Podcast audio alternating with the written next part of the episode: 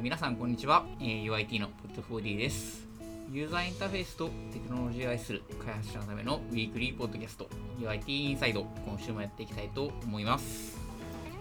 えー今回はですね、私と、えー玉田さん、えースプリングレーニングさんの、え2人でですね、えー、Webpack のチューニングについて話していきたいと思います。えー玉田さんよろしくお願いいたします。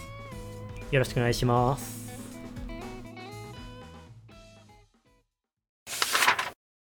えー、というわけで、最近結構 UIT インサイドは、なんか何かを紹介して、最近やった仕事を一つまとめて紹介するって話が、まあ多かったかなと思うんですけど、ちょっと今回は経路を変えて、最近やってる仕事の話をしようかなと思っておりまして、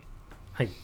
その一環として、ちょっと最近、あのー前に UIT ミートアップ、えっ、と、6月ですかね、6が月です、えーにやった UIT ミートアップでフロントエンドツーリングの話を結構していたかなと思うんですけど、あれからまあ1ヶ月半ほど経って、はい最近なんか玉田さんが Webpack のチューニングをいろいろやってるっていうことで、なんかちょっと話聞きたいなと思って、今日はお時間いただきました。はい。で、ちょっとお聞かせいただければと思います。はい。はいそうですね。これは、あの、まあ、もともとちょうど7月末ぐらいからちょっと時間が空き始めたので、まあ、こう、なんですかね、開発環境の改善とかをやっていこうかなということで、まあ、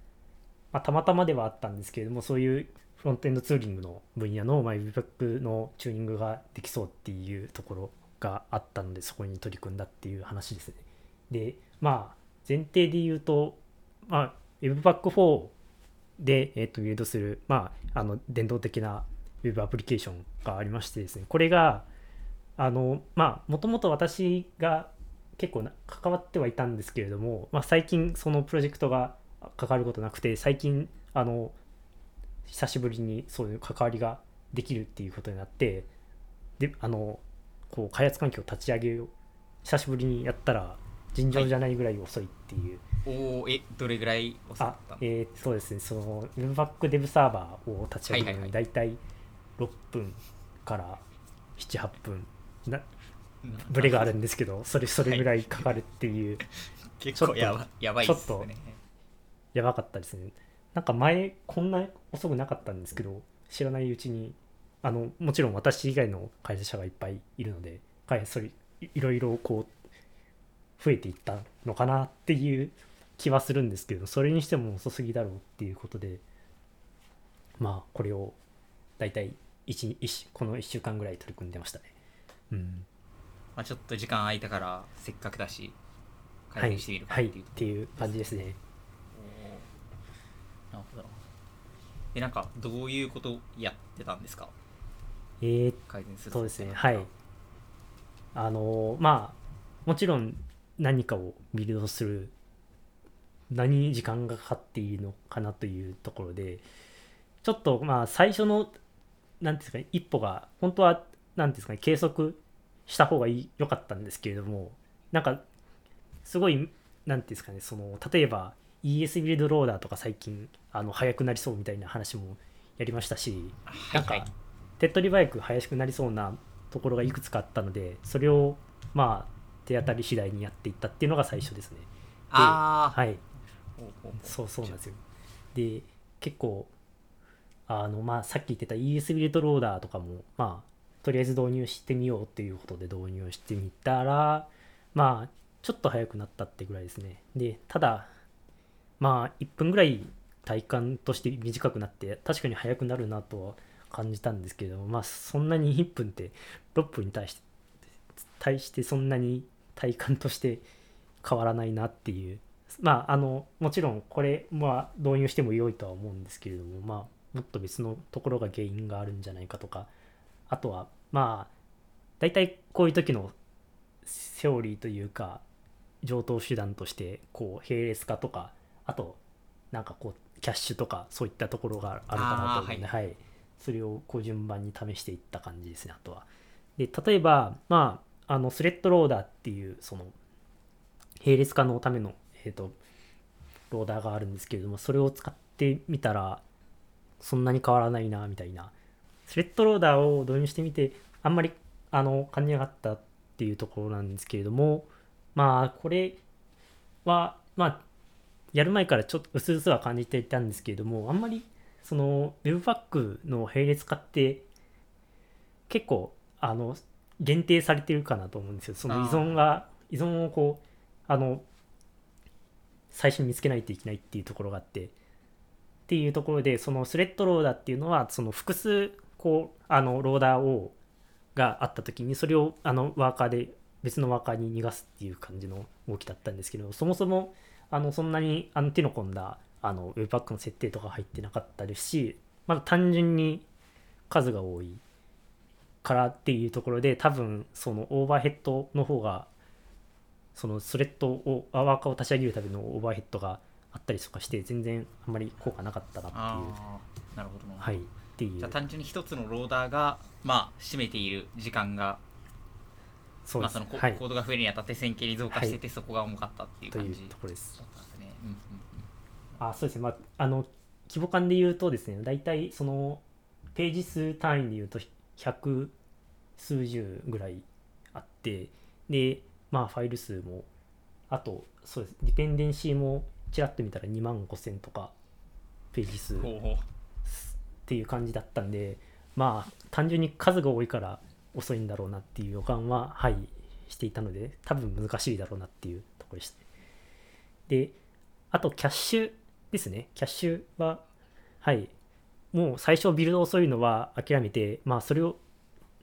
あの基本的に Webpack ってそのキャッシュしない方針だと思うのでそれをあのキャッシュする方針にあのデベロップ環境ではやろうっていうところで、はいはい。はい。あとは、これは、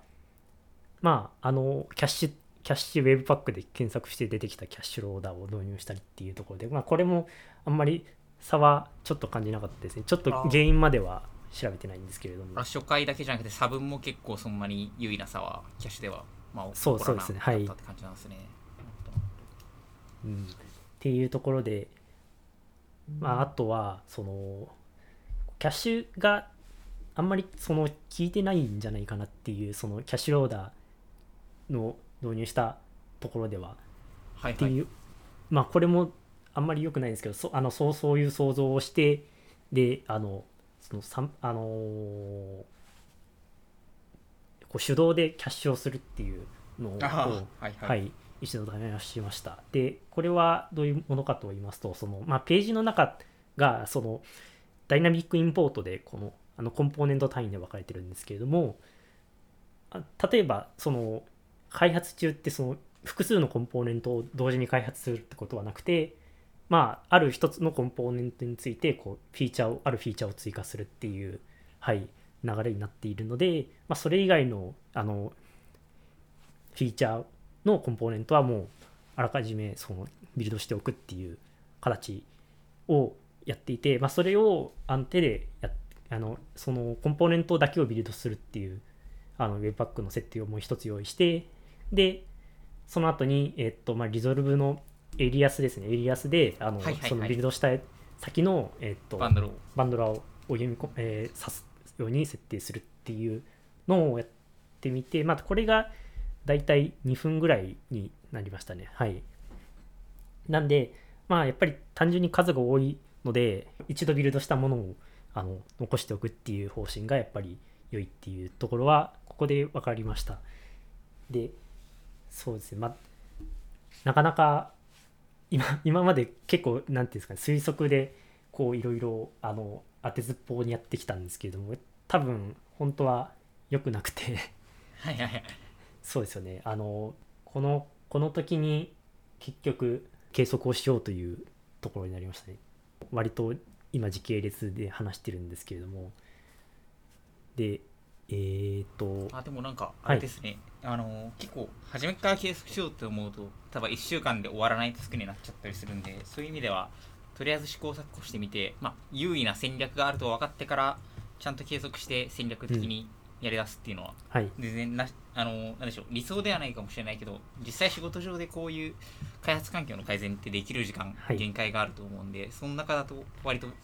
妥当な戦略かもしれないんですよね。あのもちろん最後まで計測しなかったらダメなんですけどまずは計測せずはいにはい。思い当たりそうな手法はやってみてうまくいくのであればそこから論理的に潰していくみたいなのは結構全然業務だと悪くないかもしれないそうですよね。うん。今回とかだと特にその1回の試行が6分っていうことになってしまうのでうんうん単純になんか試せるものを試した方が早いんじゃないかなっていううんそうですね。うん感じににはなってたんですけどまあでもい今思い返すとやっぱり最初に計測した方が良かったなっていう はい。ところですね。うん。でこれあの、まあ、計測結局やることになってですね。でえーっとまあ計測って例えばその Webpack 計測でググったら大体そのバンドルサイズに関する計測のあ情報がメインなんですよ。で、まあもちろんそのバンドルサイズを減らすっていうなると多分皆さん最初にバンドルアナライザー入れてあの計測すると思うんですよ。ただビルド時間の計測って実際どうすればいいんだっていうのはこれも割と時間かけて調べたんですけれどもーはいまあ結局あのーそのノードのインスペクターあのデバッガーをこうタッチしてやるっていうそのノードのはいはいはい。はい、機能を使う形になって、で、えーっと、 node inspect で webpack 立ち上げて、で、Chrome の Dev ツールをアタッチしてみたいなっていうところまではやったんですけれども、これ、あの、ちょっと、これもまだ原因つかめてないんですけども、その、ノードのあのけあのビルドまであのそのレコーディングはできるんですけどレコーディングを保存するタイミングで Chrome が必ず落ちるっていう。なるほど。ちょっとよくわからなかったんですけど Chrome が負荷に耐えられなかったのか。なかなか面白い現象ですね。そうそういう感じですね。結構辛い状態になってますね。辛いですね。うんもう私なんかバンドル系の時間とかビルドの系の時間とかあとテストの時間とか測るときなんか結構めんどくさくてあの実行結果として出てくる時間をなんかもう10回ぐらい10回ぐらいずつ実行したら平均取れるだろうってはいはいはい。言っちゃいがちでサボっちゃいがちなんでなんかちゃんとnode inspect を使うだけでもすごいちゃんとしてるないやいやこれは本当にあのがあの頑張って調べようと思ったからそうしてるだけかもしれない そうなんだかんだで最近のツールって時間表示してくれるんでなんかそれでサボりがちになっちゃうんですよね。まあでもそれがそれが有効な場面とかもあるかもしれないんですよ。ね例えば例えばそうですねその定期定期的に計測するとかだとああそうですね。なんていうんですかね。こう実際の環境に寄せた方がいいみたいなこともありますしそのインスペクトをアタッチすることによって遅くなる時間とかもあるかもしれない。っまあまあまあそうですね。ていうところなんで、まあ、こん今回みたいにその本当に原因を追求するみたいなケースだとまあちゃんとインスペクトやった方がいいっていうところですね。うん。いやでもちょっと Chrome のインスペクターが死んじゃうのはちょっと厳しいのでこっちは対処していきたいですよね。そうですね。これあちょっとまあけ結論出ないんでもうこの話は。OK です OK です。了解です。まあなんかまた続報あったらはい。ぜひ聞かせてくださ、はい。い了解です。はい。いやでも1回1実行あたり6分かかるって考えるとやっぱりそのイテレーション回しづらいっていうのがあるんでこう計測じゃあ計測してたら1日とか2日終わりましたっていうのになるとやっぱり厳しいよなってなっちゃうんでなんかまあまず思い当たる回数法があるのは試してみるっていうのは全然ありかもしれないですね、うんそれにしても結構あれなんですね。あのー一回ビルドしようと思うと自分が触るところ以外も、なんていうか、多分そのここしか触らないってことはいわゆるあのなんかマイクロサービスみたいなとかモノレポみたいな一個一個の機能が独立してる状態の、はい。になってるのかなと思うんですけどそれでも結構全部ビルドするように今はなってるんですね。あそうですね。これはあのなんていうんですかねそのまモノレポみたいな感じにはなってるんですけども最終的なビルドはそのこうセントラルな感じになってると思いますはい。はいはいはいはい。なるほどなるほど。なんでビルドだけ、まあ、コードベース上は結構モノレポで分かれてて綺麗だけどビルドが結構重いって感じだったんですね、うん。そうですね。なんか初めからうまく分割する前提で組めるといいかもしれないですよね。そうなんですよね。それもやりたい。なんかでも、あの、Webpack、えー使ってるプロジェクトってことですし、なんか Webpack5 で入る、なんかモジュールフェデレーションとかうまく使えると、うこうんビルドを切り分けてもうまくこう取り扱えるみたいなのが出出てきそうですし。なんか一回そういうのもチャレンジしてみてもいいかもしれないですよね。そういう状態だったら。なるほどなるほど。あそうですね。ああともう一つあの試したのがありますね。えっと Webpack5 にあげ上げるっていう方針ですね。これ。あの最初に Webpack4 をあの導入しているっていう話をしたと思うんですけれどもまあ Webpack5 に上げたら速くなるんだろうなというのは最初から頭の片隅にはあったんですけれどもあんまりはいはいはい。それをやるための時間がどれぐらい必要なのかちょっと分からなかったんでこう避けてたっていう。まあちょっとコストかかりますもんね体感的に。も、はい。うん。という感覚があって。であのこれは本当に昨日とか昨日の夕方とかに試したいことなんですけども本当に Webpack5 に上げるっていうのもこれも試しました。でこれあの結構あの結構効果があってですね多分本当に Webpack5 乗り乗せ替えるだけで2分半ぐらいにははい縮まりましてですね。なんだかんだ試したんですけれどもやっぱり Webpack5 上げた方がいいんじゃないかっていうのはそれも思いつつありますねなんで Webpack5 を採用してそうですね Webpack5 キャッシュもデフォルトデフォルトというかそのあの公式に提供しているはずですよねキャッシュそうですね確か提供してるはずです、はい。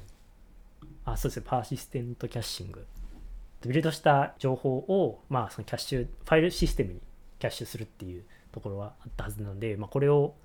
やれば、さっきのそのキャッシュ戦略とかも合わせて速くなるんじゃないかなというところは、はい。あります。これは現在進行形ですけど、これでなんとか終わらせたい。まあでもなんかあれですねこう結構やっぱりみんな ES ビルドローダーとかああいうのを入れるとなんかこう速くななると思ってるとか速くなってほしいと思ってるじゃないですか、はいやっぱりあのパッケージを入れたら解決するならしたいという表紙にすがっちゃいますけどなんだかんだでそういうわけではないしただ一方でちゃんと技術をアップグレードしたらちゃんと技術の進化我々の現場にこうフィットするようにそう、そうなんですよね。進化してくれるんですね、難しいのがこれだあのまあ遅いのはこういう理由だからっていうのが全然そのあの環境によって全然違うっていうところがあってあーですよね。今回の例だと本当にその数が多いので複合的なあの作戦を取るっていうところになってくると思うし、まあ、もちろんその ES ビルドローダーを導入したらめちゃくちゃ速くなるっていう環境もあるんでなかなか一概にその回答ができないっていう辛さがある。そうですね。なんかと取ることができる戦略を列挙することはできてもどれが効くかっていうのは現場によりけりなんでどれが効くような課題感なのかっていうのを正しくそうそうそう理解する必うん要がありそうですよね、あのまあだいぶこう飛躍した話かもしれないんですけどこの大学私が大学院の時のなんかこのディープラーニングのハイパーパラメーターの調整とかのなんか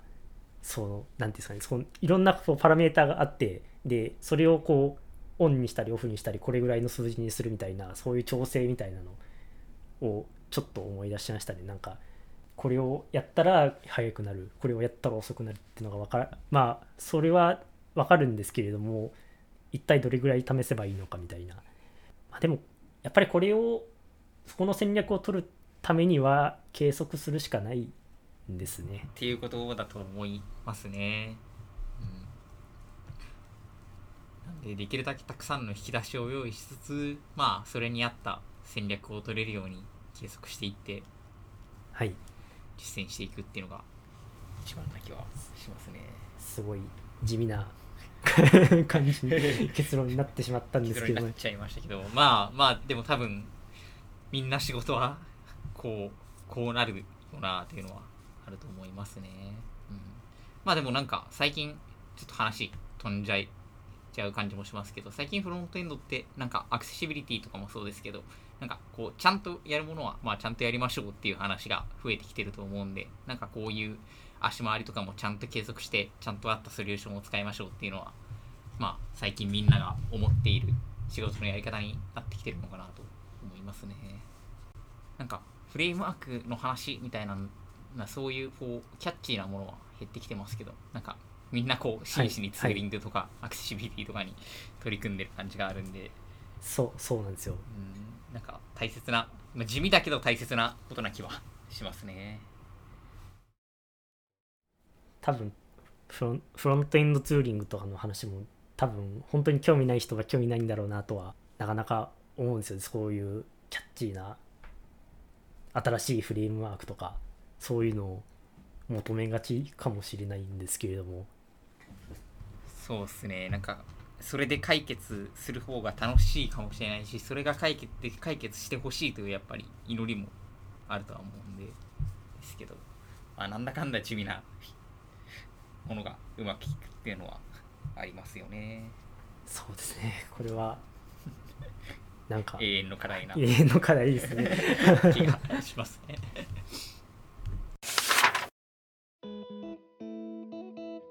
えーでは、えーというわけで、えー今回はですね、えー、Webpack チューニングについて玉田さんに詳しく話を聞いていきました。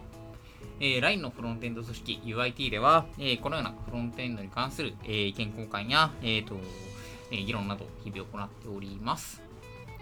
えー社内で、えー行われている議論や、えーと企画から生まれたものを、えー UIT インサイトで公開していることもありますので、えこれからもぜひぜひ聞いていただければと思います。えーまた、えーこの UIT インサイトを聞いて LINE に興味を持っていただいた方は、えーぜひぜひカジュアル面談からでも、えーやりましょう。えー、ショーノートの最下部の方にですね、求人の方のリンクを貼っておりますので、えーぜひそちらからご連絡いただければと思います。えー今ですと、えー、Zoom によるカジュアル面談を行っておりますので、えー時間や場所問わず、えーできるかなと思います。えーというわけで、今回は、えー玉田さんと共に Webback のチューニングについて話していきました。えー今回はありがとうございました。ありがとうございました